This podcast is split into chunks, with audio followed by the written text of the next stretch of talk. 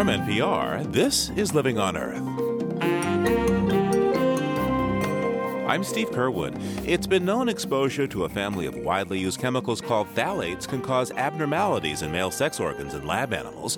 Now, for the first time, a study shows exposure to phthalates can alter genitals in human babies. The boys were more likely to have less fully descended testicles and also shorter or smaller penis size, and their scrotums were smaller and less distinct. Common chemicals in baby boys this week on Living on Earth. Also, why one of nature's most hated birds deserves a break the magpie reconsidered. We see them come in and take a robin nest, you know, eat the babies, and we're all upset by that. And we think of them as these nasty thieves kind of thing. Well, in fact, they're not thieves, they're just trying to raise their own young. Those stories are just ahead. Stick around.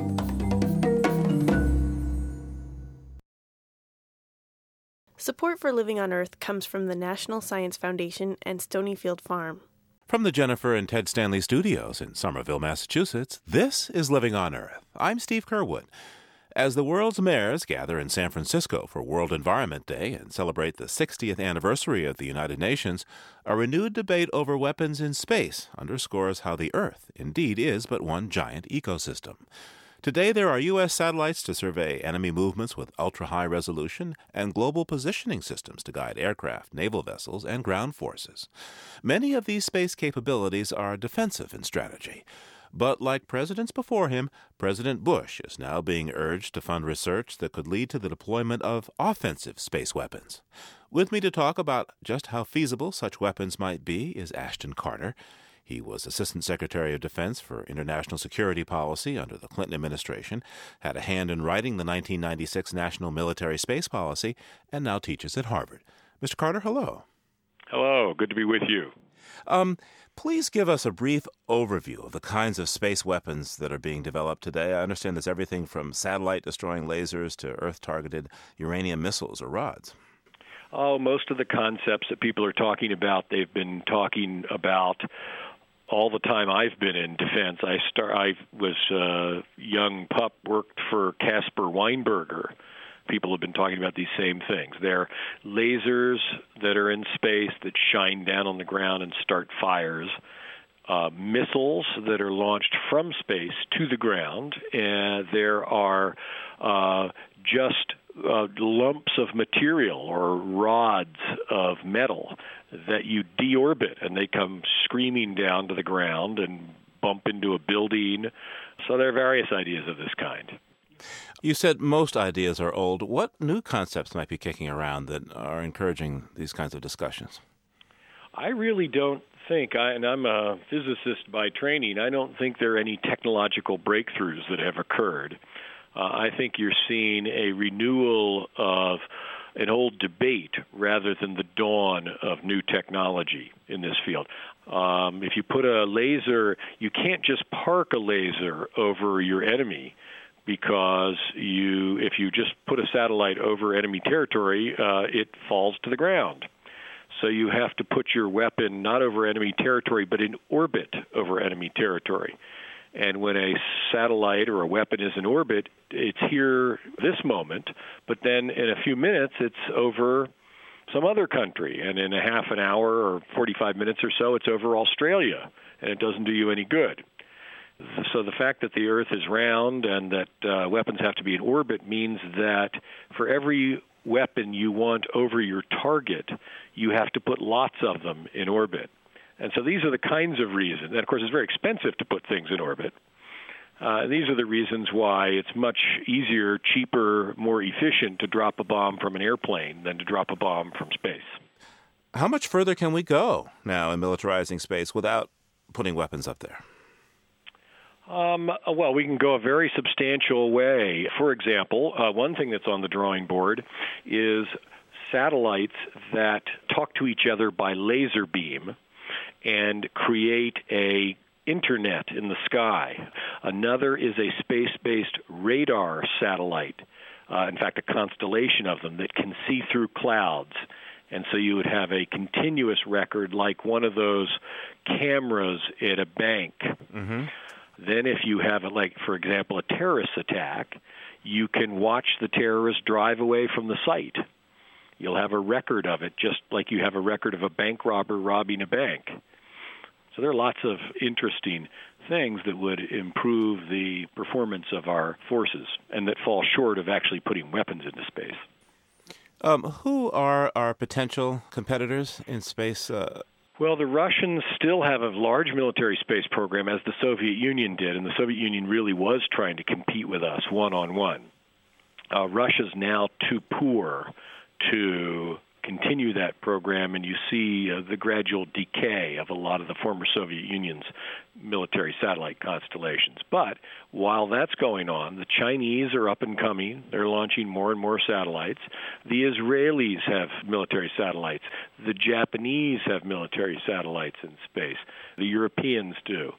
So we're by no means the only one, but just as we have the most sophisticated and proficient military in the world in general, uh, it's also true that we have the most proficient and sophisticated military space program of any country in the world. Now, there's no ownership or any international boundaries set in space, so what would we be violating exactly if we were to put weapons up in space? Well, we would not be violating anything if we, unless we put nuclear weapons into space. There is a treaty that prohibits putting nuclear weapons into space. Uh, otherwise, it's perfectly within the law to put a weapon in space. Uh, the United States has thought twice about doing so, mostly because it's not economical or useful to put weapons into space, but also because we are so heavily dependent upon the use of space ourselves that it didn't seem like a good idea to call attention to that fact or to stimulate others to put weapons into space that might disrupt our satellites that we're using for military purposes. Now, in the press, it would seem that there are a number of strong advocates for uh, offensive space weapons uh, in the Bush administration right now. Um, what do you make of that uh, push for offensive weapons in space? And uh, at the end of the day, what do you think it says about the Bush administration's security agenda? There are those in the Bush administration, certainly those on Capitol Hill, who believe that there are good options, effective options for deploying missiles in space. There are always enthusiasts to do various uh, things in the military system. Uh, you remember President Reagan had Star Wars. And uh, in the end, none of that was deployed for the very simple reason not because anybody was wimpy, but because it didn't uh, work very well and cost a lot of money. So, from your perspective, this isn't something that's right or left, but simply unworkable? It's largely not right, not left. It's just uh, not attractive as an investment. And I think that the, a lot of these schemes will collapse of their own technical and budgetary weight rather than because one side or other of the policy argument wins. Ashton Carter is a professor of science and international affairs at Harvard University and was Assistant Secretary of Defense for International Security Policy under the Clinton administration. Uh, Mr. Carter, thanks so much for taking this time with me today. Good to be with you.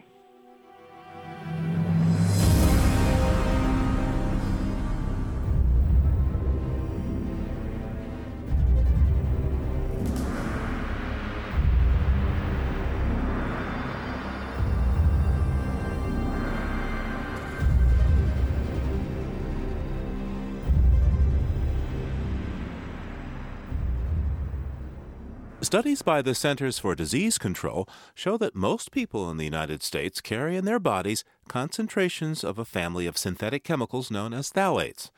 Phthalates are commonly found in plastics, pesticides, and personal care products like shampoos, soaps, and makeup. Phthalate exposure has been linked to malformed sex organs in male lab animals.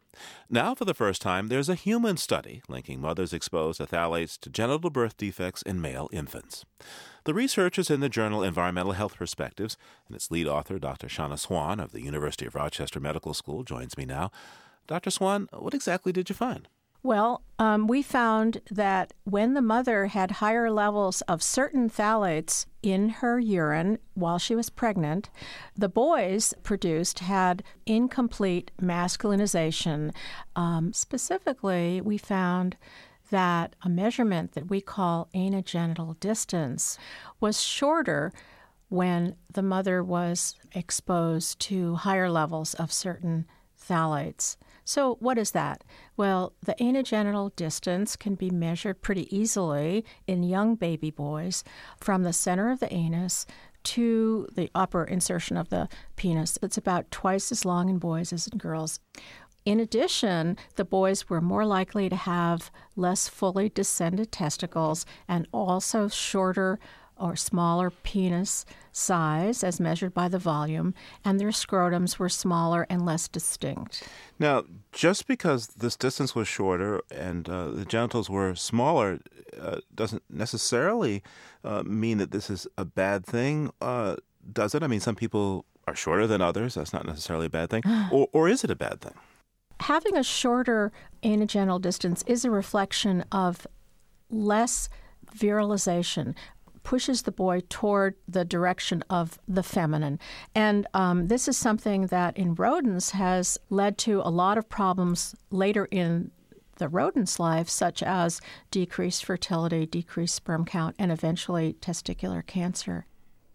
Now, your study says that uh, as many as a quarter of the women in this country have levels of phthalates uh, in their bodies higher than the levels you found in your research. Uh, uh, tell me, uh, uh, to what extent do these chemicals accumulate in body tissue, and, and what's the pathway for exposure to them uh, in adults?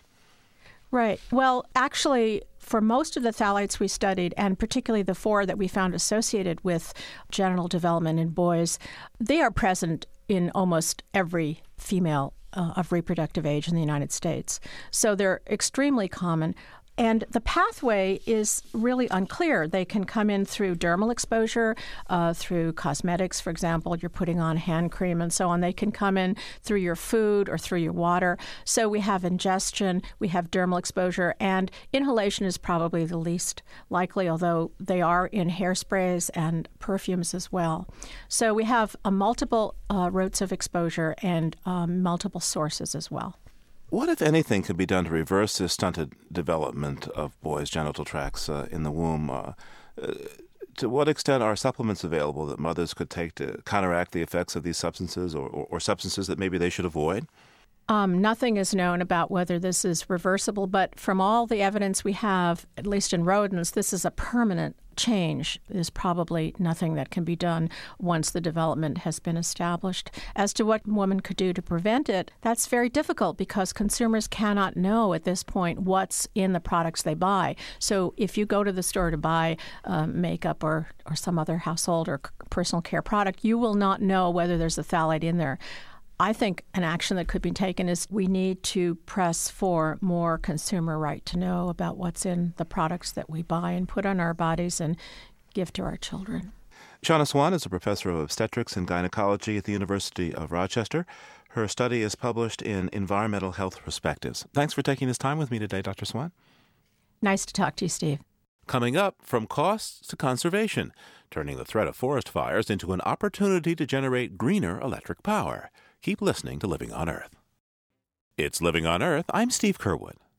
Across America, there are tens of millions of acres of forests that are dangerously overgrown with scrub brush and small trees. Dangerous because too much of this dried out vegetation can turn what were once healthy and limited natural fires into catastrophic blazes that roar through habitat without regard to homes and property.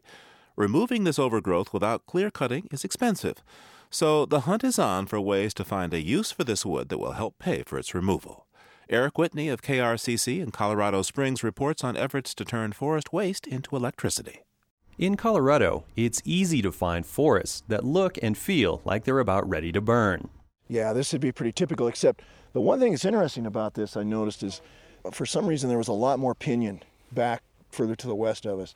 Dave Tooley, a fire ecologist with the Federal Bureau of Land Management, or BLM, shows me one such forest on the edge of Cañon City. Tooley says the ongoing drought in the west has weakened the pinyon pines here, and a beetle infestation has finished off about a third of them. They're just standing there, dry, combustible, and dangerous. Look how thick it is with a wind driven, hot, dry day type scenario, which is pretty typical. We wouldn't have a chance of doing much with anything in this landscape. That means a fire could easily sweep into the forested subdivision next door. So the BLM spent hundreds of man hours cutting down and shredding the dead pines on land next to the homes to create a buffer between the trees and deny wildfires fuel. It's incredibly labor intensive work, but it has to be done, says the BLM's Mike Gaylord. We're putting this money into these properties to try to reduce the risk to people's lives and, and property. This field treatment is very expensive on a cost per acre basis. So we're looking at all the tools we can, trying to trying to generate a list of entrepreneurs that will enter the business and drive costs down. Entrepreneurs are hard to come by. That's because the overgrown vegetation that needs to be removed for fire safety typically isn't the big trees that sawmills are willing to pay for. So, nationwide, the federal government is spending nearly half a billion dollars a year to clean up overgrown forests. But even that much money is barely making a dent in fire danger. So, a small percentage of the cleanup budget is being used to try and create markets for what's now considered a burdensome waste product. One company that signed on is Aquila Energy. It runs this mid sized power plant in Cañon City that burns about 500 tons of coal a day. Plant manager Bob Gaines says that last year, the power plant started replacing about 3% of its coal intake with excess wood taken from local forests. Two big silos here that go up about five floors. They hold 300 tons of coal. By the time the wood and coal get in here, they're pretty well mixed. The Aquila plant offers wood suppliers the same price as it pays for coal, and that's motivating entrepreneurs to go out and get the overgrown trees and bring them here. Gaines says adding wood doesn't reduce the plant's generating capacity, but it does create some hassles. And it has to go through the same chain of coal handling chutes and bunkers and things that were designed for coal, not for wood. If we get too many big pieces, then it tends to plug up the, the coal flow. The plant also had to amend its state air quality permit when it started mixing in wood. Regulators found that burning wood doesn't really change smokestack emissions much, but operational changes of any kind at a power plant trigger several weeks' worth of red tape to get approval. That's enough to keep most companies from even considering taking on a new fuel. So, if wood is trickier to handle, opens the doors to more regulatory oversight, and is no cheaper than coal, why bother? Well, green tags or renewable energy credits are a uh, basically a, a, nationally recognized certification that we are generating some portion of our electricity with renewable energy. In our case, biomass, waste wood.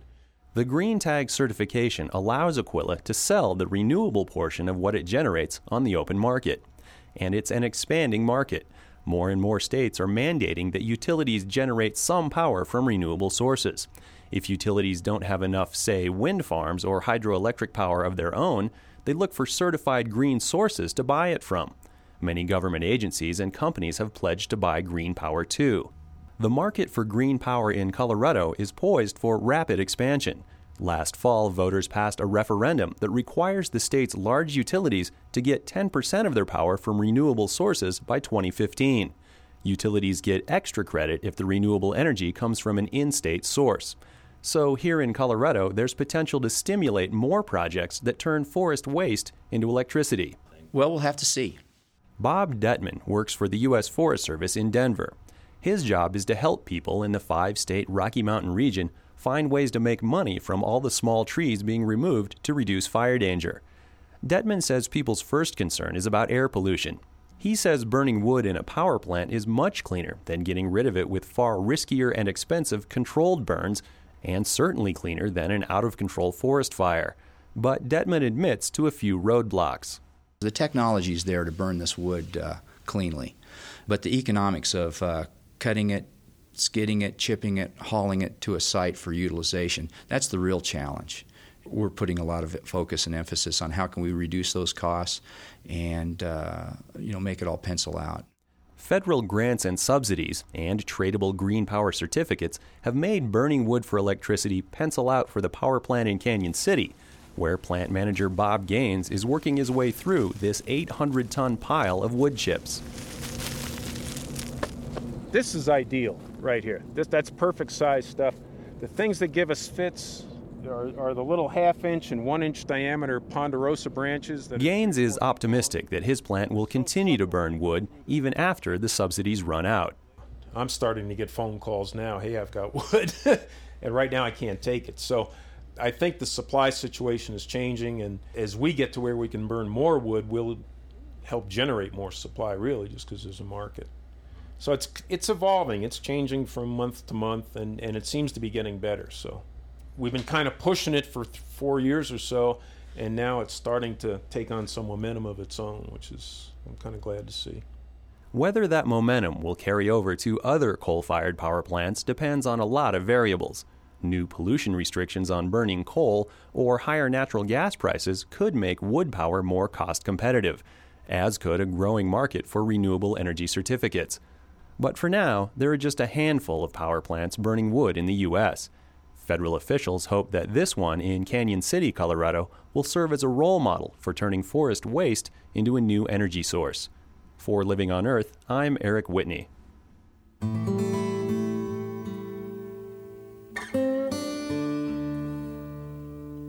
An internal study by the Monsanto Corporation showing kidney and blood abnormalities in lab animals fed its genetically engineered corn is stirring controversy in European nations set to vote on approval of the product later this year.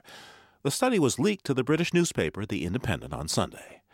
The genetically engineered corn called MON 863 is designed to ward off damage from rootworm, a voracious pest.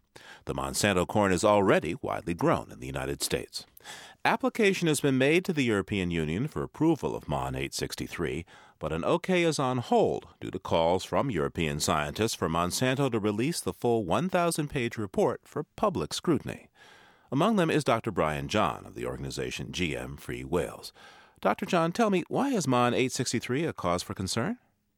Well, it could be dangerous because um, the, uh, the, the clinical people that we've spoken to say that the sort of signs that are occurring uh, in the the rats that these are very possibly precancerous conditions. What, what they seem to be doing is there seems to be something that is causing um, changes to the immune system, and that, uh, of course, when that happens, the defensive mechanisms start to kick in, and the down the line consequence of that may be uh, a cancerous growth.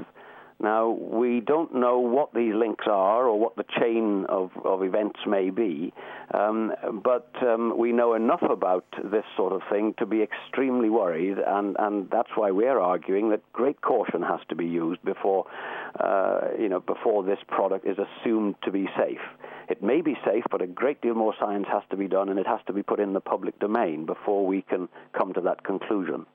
Can you describe for me the process of how a genetically uh, engineered food product is approved in Europe? Uh, each nation state has its own advisory bodies which actually assess applications and comment on them when they're submitted. And then these comments all go forward to um, Europe wide bodies. In the case of MON 863, um, the application goes to a committee called the European Food Safety Authority. Mm-hmm. And they take the comments from all the different um, uh, national bodies look at all of them. Uh, they may ask for particular pieces of research to be done by the applicant, in, the, in, this case Monsanto, and then they sit down and come up with a piece of advice. Uh, saying either that this product is okay or that it's not okay. Um, and this advice then goes through to the Commission, and again, it has to be approved by the member states of, of Europe. And um, uh, in the case of MON 863, the member states have not yet been able to come to a view on it because there is widespread disagreement about how safe it is. What would you like to see happen as a result of all this controversy over this genetically modified corn in Europe? I would like to see some decent science done for a start, um, with, with, genuine peer review and, and, and um, comprehensive studies undertaken as to uh, the effects of genetic modification on plants which are going into the food chain. That's Dr. Brian John from the organization GM Free Wales. And joining me now is Mark Schapiro at the Center for Investigative Reporting. He's written extensively about the genetically modified food industry. Um, Mark, if I have a new genetically modified product I want to bring to market here in the United States, uh, where do I go to get approval? You have to go to the USDA, which will review your new product. And if your new product contains its own insecticide, if it contains a poison that's going to uh, poison a pest, Then you have to bring it to the Environmental Protection Agency. And the Environmental Protection Agency relies on studies conducted by the companies themselves as to the toxicity of your particular new variety in the field. Now, what about uh, the food safety issue? Do I have to take this to the Food and Drug Administration to get approval to sell it to the public as a as a foodstuff? The answer is no. The FDA has what it calls voluntary safety consultations with the biotech companies, and they review periodically the safety data supplied by the companies. But not once over the past 10 years has it refused to permit development of new GE crop varieties to move ahead. Now, what percentage of crops in the United States are genetically modified? Right now, it's about uh, 50% of the corn in America is genetically engineered. Uh, close to uh, 90% of the soybeans are have been genetically engineered, and a rising number of uh, genetically engineered wheat, uh, genetically engineered cotton, genetically engineered tomatoes. A whole array of new crops are now being introduced that are genetically engineered as well. Why is risk assessment so weakly funded in the United States? Why don't academics look at the effects of genetically modified uh, crops coming into our food system? The USDA, which is the primary funding mechanism for uh, research on uh, crops, does not officially consider genetically engineered crops to be any different from any other kind of crop. This is very important philosophically that there is in the United States uh, uh, government a belief that there is no difference between the genetically engineered crop and the traditional crop. What would happen if it was determined that a particular genetically modified crop uh, wasn't safe? What, what, would that What would that do to our, our, our agricultural production? It would have devastating impacts on American agriculture because genetically engineered food is so embedded now in our agricultural system that the very idea that this type of uh, crop could actually have serious health effects would truly unravel a system that has emerged over the past uh, 10 years that has grown increasingly reliant on genetically engineered food. Mark Schapiro is with the Center for Investigative Reporting. Chris Horner, a spokesperson for Monsanto, told us that while the research in question has not been reviewed by any U.S. regulators, MON 863 has been approved in this country by all relevant agencies, as well as by the Canadian government. He also told us that the MON 863 corn study is not secret. It was provided in full to regulators in the European Union, and scientists who have looked at it say the, quote, abnormalities are reasonable statistically and not outside the norm. The current controversy over Monsanto's genetically modified corn seems to confirm everything my father had warned. GM foods are different from non GM foods, and they may cause health problems. That's journalist Anthony Lappé. His father, Marc Lappé, the noted toxicologist and medical ethicist who helped shape many of this nation's environmental and health policies, passed away earlier this month. Anthony has this remembrance. On the second night of the Republican National Convention, my film crew and I were taking a break when my cell phone rang. It was my sister who told me our father's brain tumor was late stage and there was little hope. I sat down on 32nd Street numb, bathed in the glow of a huge electronic sign welcoming the GOP faithful to New York. How ironic, I thought, to get the news here, surrounded by a spectacle that represented everything my father had fought against.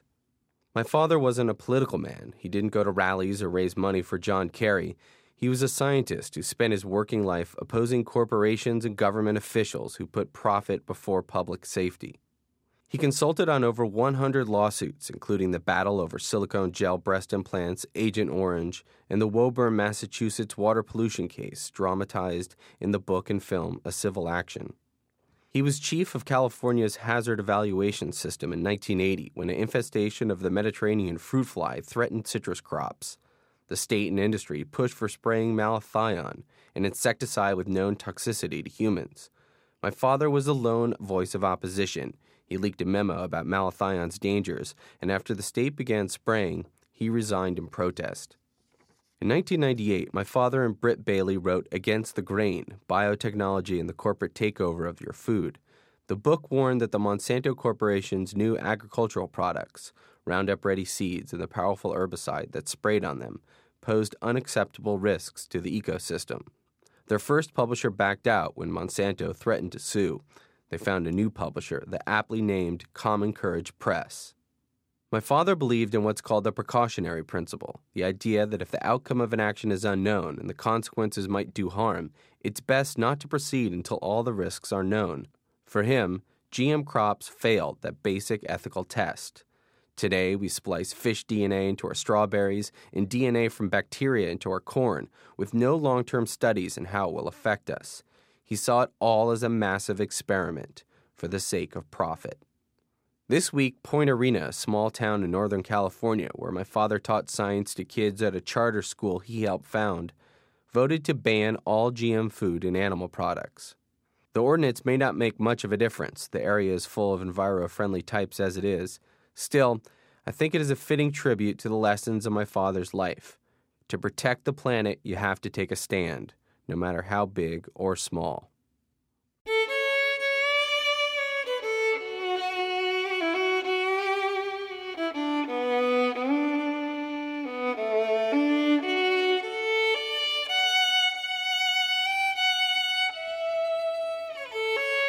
Anthony Lappé is the executive editor of GNN TV, the website of the Guerrilla News Network.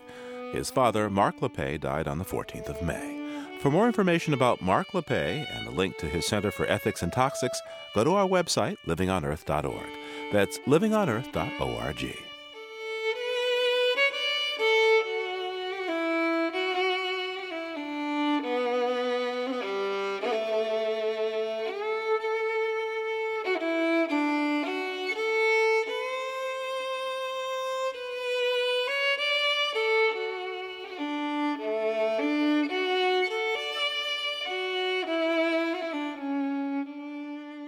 If they ever held a popularity contest for birds, there's one that would probably lose. The story of the much maligned magpie is just ahead.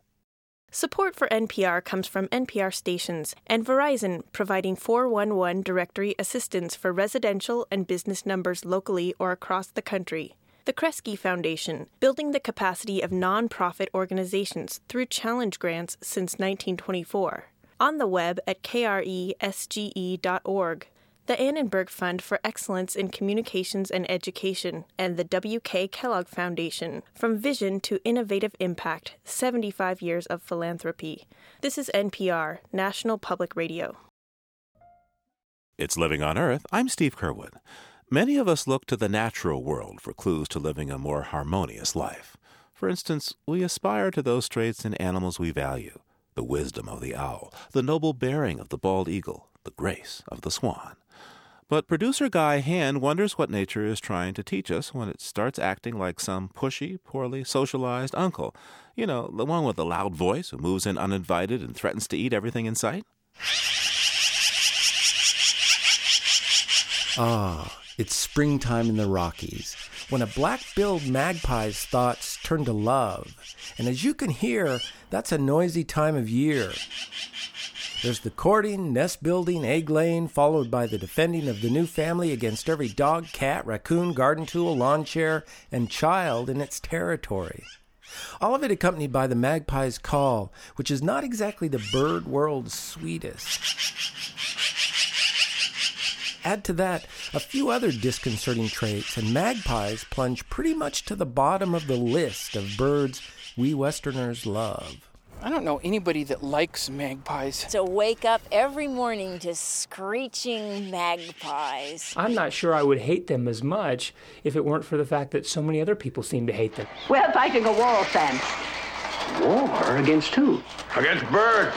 Okay, that last bit is from the Hitchcock movie The Birds, but it captures the mood. In Bodega Bay early this morning, a large flock of crows attacked a group of children who were leaving. Crows, who play a starring role in The Birds, are related to magpies and both belong to a whole family of unpopular birds.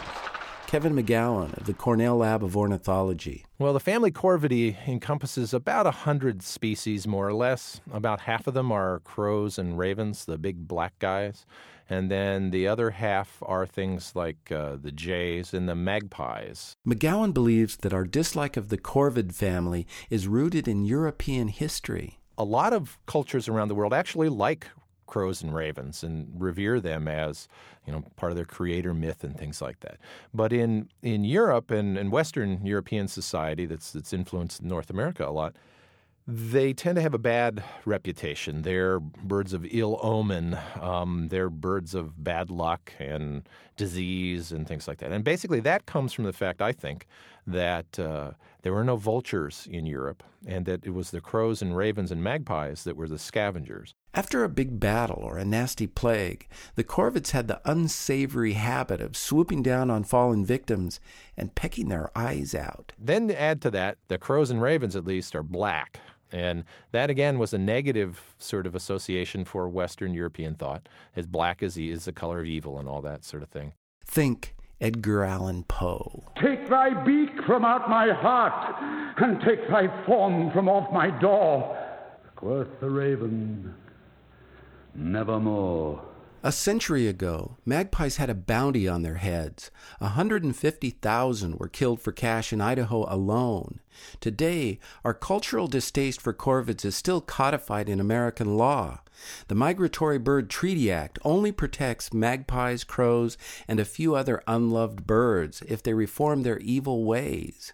According to Rex Sallabanks of Idaho Fish and Game, it's legal to control them if they peck at your screen door, eat Fifi's dog food, go for the cherry tree. Or, and this is the interesting part, when concentrated in such numbers and manner as to constitute a health hazard or other nuisance.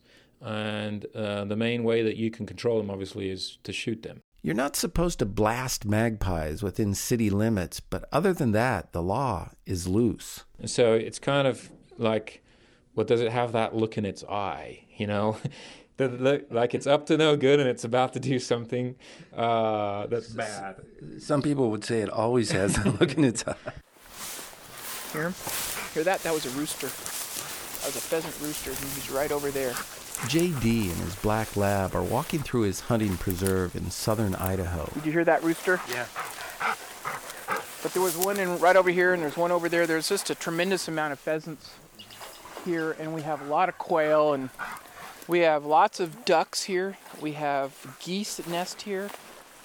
There's lots of wild birds though here too. There's killdeer, red-winged blackbirds, herons. JD loves birds, just not magpies.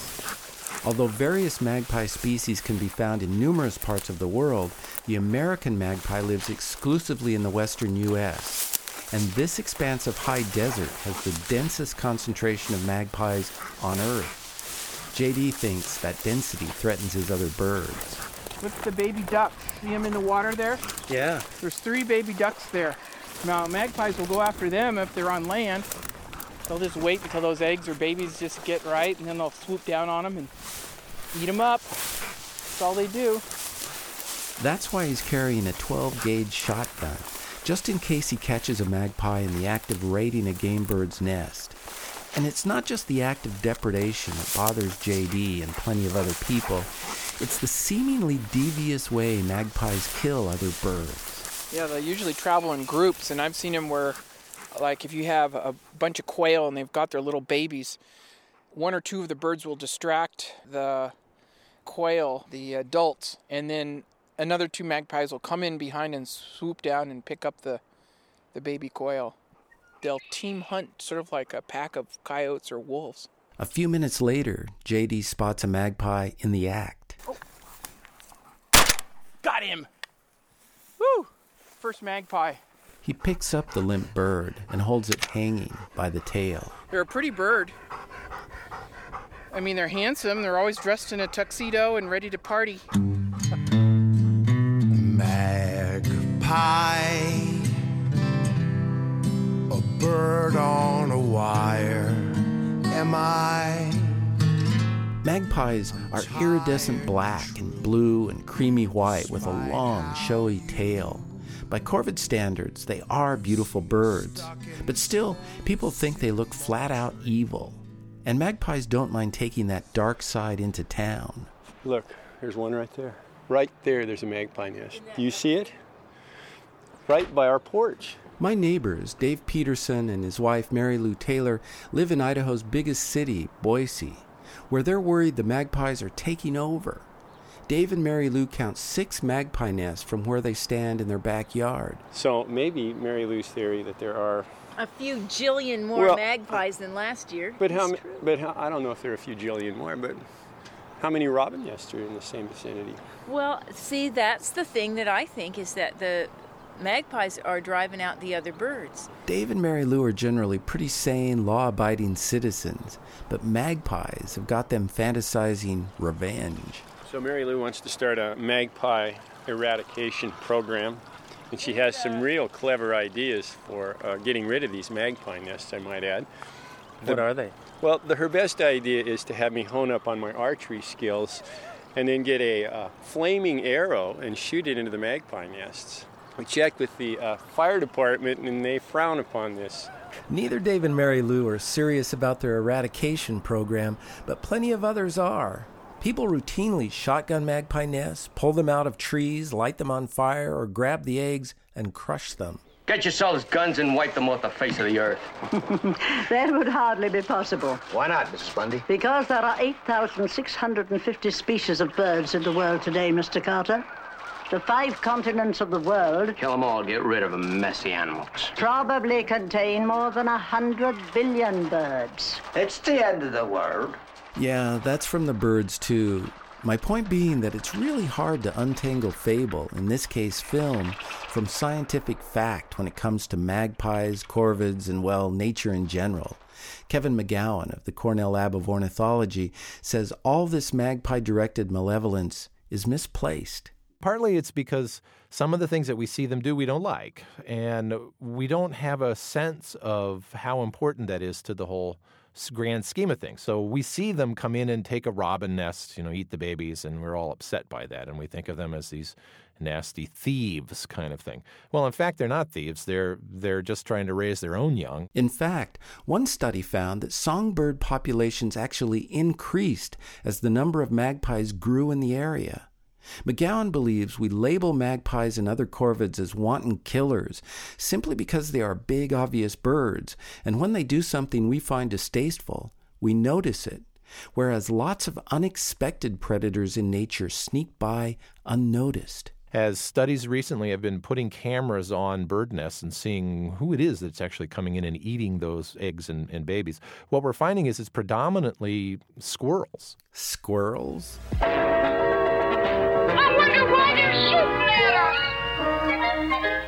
Us. Must be from a rival network. And McGowan says nest cams have caught another unlikely suspect. Deer eat a lot of eggs and nestlings of ground nesting birds. I tell you, I didn't expect that. But it's not just a question of them accidentally breaking eggs as they're cropping grass either. There's video of them actually chasing down little fledglings that are trying to run away from the nest and grabbing them and, and gulping them down. Hi, Bambi. Bambi, too? Watch what I can do. Scientists say magpies are way down the list of animals that eat baby birds.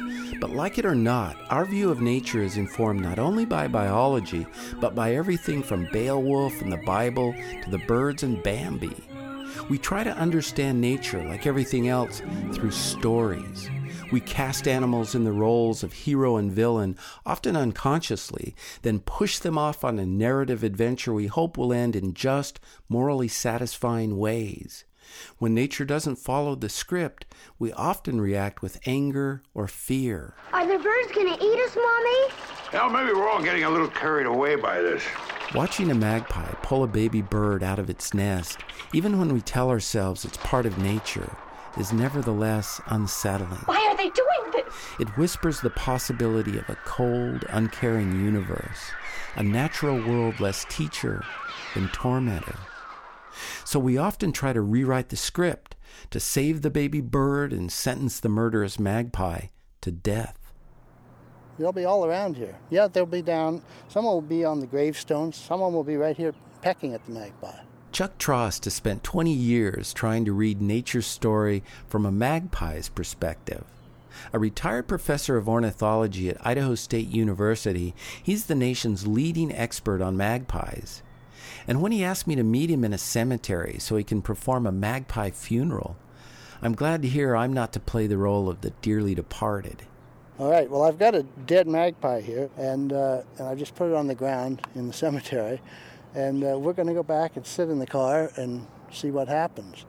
Uh, what I predict will happen is that a magpie will notice it and start calling, and the effect of that is it draws other magpies in. Magpies will come in from across the river and all around here, and uh, and they'll be in the trees and they'll be down looking at this dead magpie. So it's kind of an intense thing that goes on for 10 minutes, 15 minutes, and then they leave. Trost hopes his so called magpie funeral will give me a taste of what he's discovered in his two decades of study that magpies are surprisingly intelligent, complex creatures. He says they have a well defined social hierarchy. They're monogamous, but they also allow for divorce. They'll defend their chicks against animals many times their own size, and they might even have a sense of humor. I've seen a merlin uh, actually attacking magpies, a flock of magpies, and you to have to laugh to watch it because the magpies would dive into a bush, and the merlin would take off and start to leave, and one of them would chase it. And it'd turn around and drive that magpie right into the bush again. And it, it's happened like 10 times, over and over again.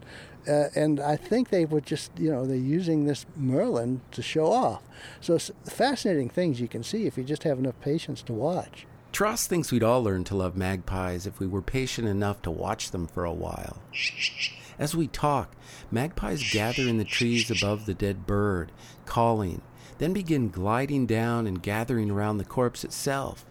One tentatively pulls at the tail, and when there's no response, backs off and simply stands there.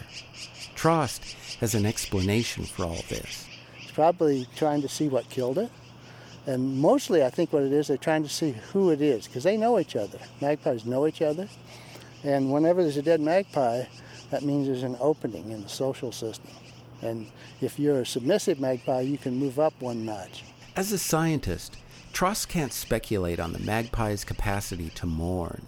But watching these birds standing there among the gravestones, dressed in funereal black and white plumage, I can't help but wonder if there's some kind of spiritual spark glowing in those complicated little corvid skulls. If we're so quick to assign the worst human traits to magpies, can't we allow them just a little room for reverential reflection? It seems only fair. Who's to say magpies aren't contemplating the nature of life and death, like us? Maybe they're just a little noisier about it. For Living on Earth, I'm Guy Hand. Ornithology happens to be my avocation. Birds are not aggressive creatures, miss. They bring beauty into the world. It is mankind, rather, who insists upon making it difficult for life to exist upon this planet. Now, if it were not for Mrs. birds... Bundy, you don't seem to understand. This young lady said there was an attack on the school. Impossible.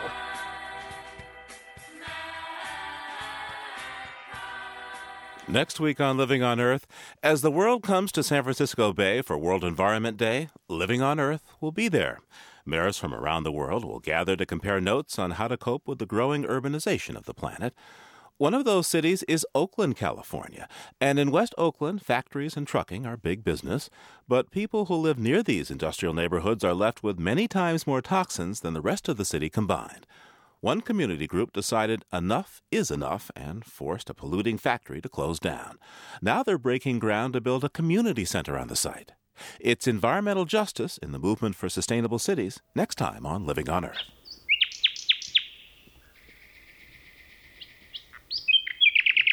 We leave you this week with a few notes from a bird with a much sweeter song than the magpie. Phil Riddett recorded these two nightingales in a forest near Kent, England.